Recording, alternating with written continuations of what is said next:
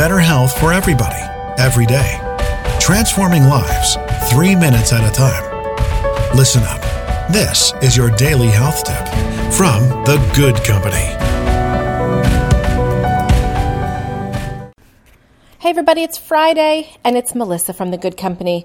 Welcome back to your daily health tip. Um, hope everybody had a wonderful week. It's been busy, busy here, end of September um, just getting started back into this school year with my kiddos and thinking about bringing germs into the house. You know, when they come home from school every day, the first thing that I say is wash your hands. I'm bringing all those germs in is no bueno.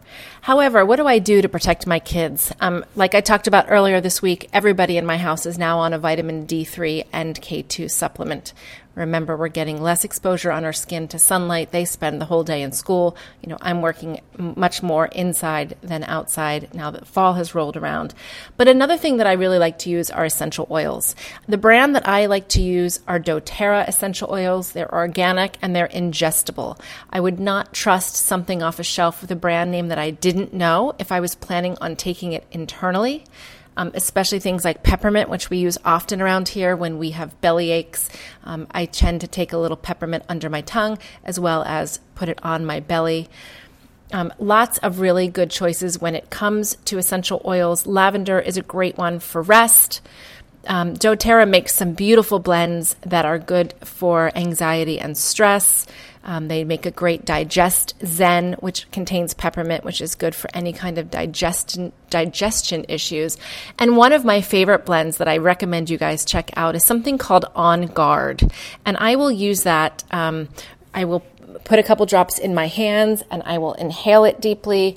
Um, I will put it somewhere near my neck, near my lymph nodes, um, when I feel like I am getting sick. On guard really helps to me to prevent um, myself from getting sick. Lots of good scents in there, lots of great essential oils that really work synergistically. So the brand that I like again is doTERRA.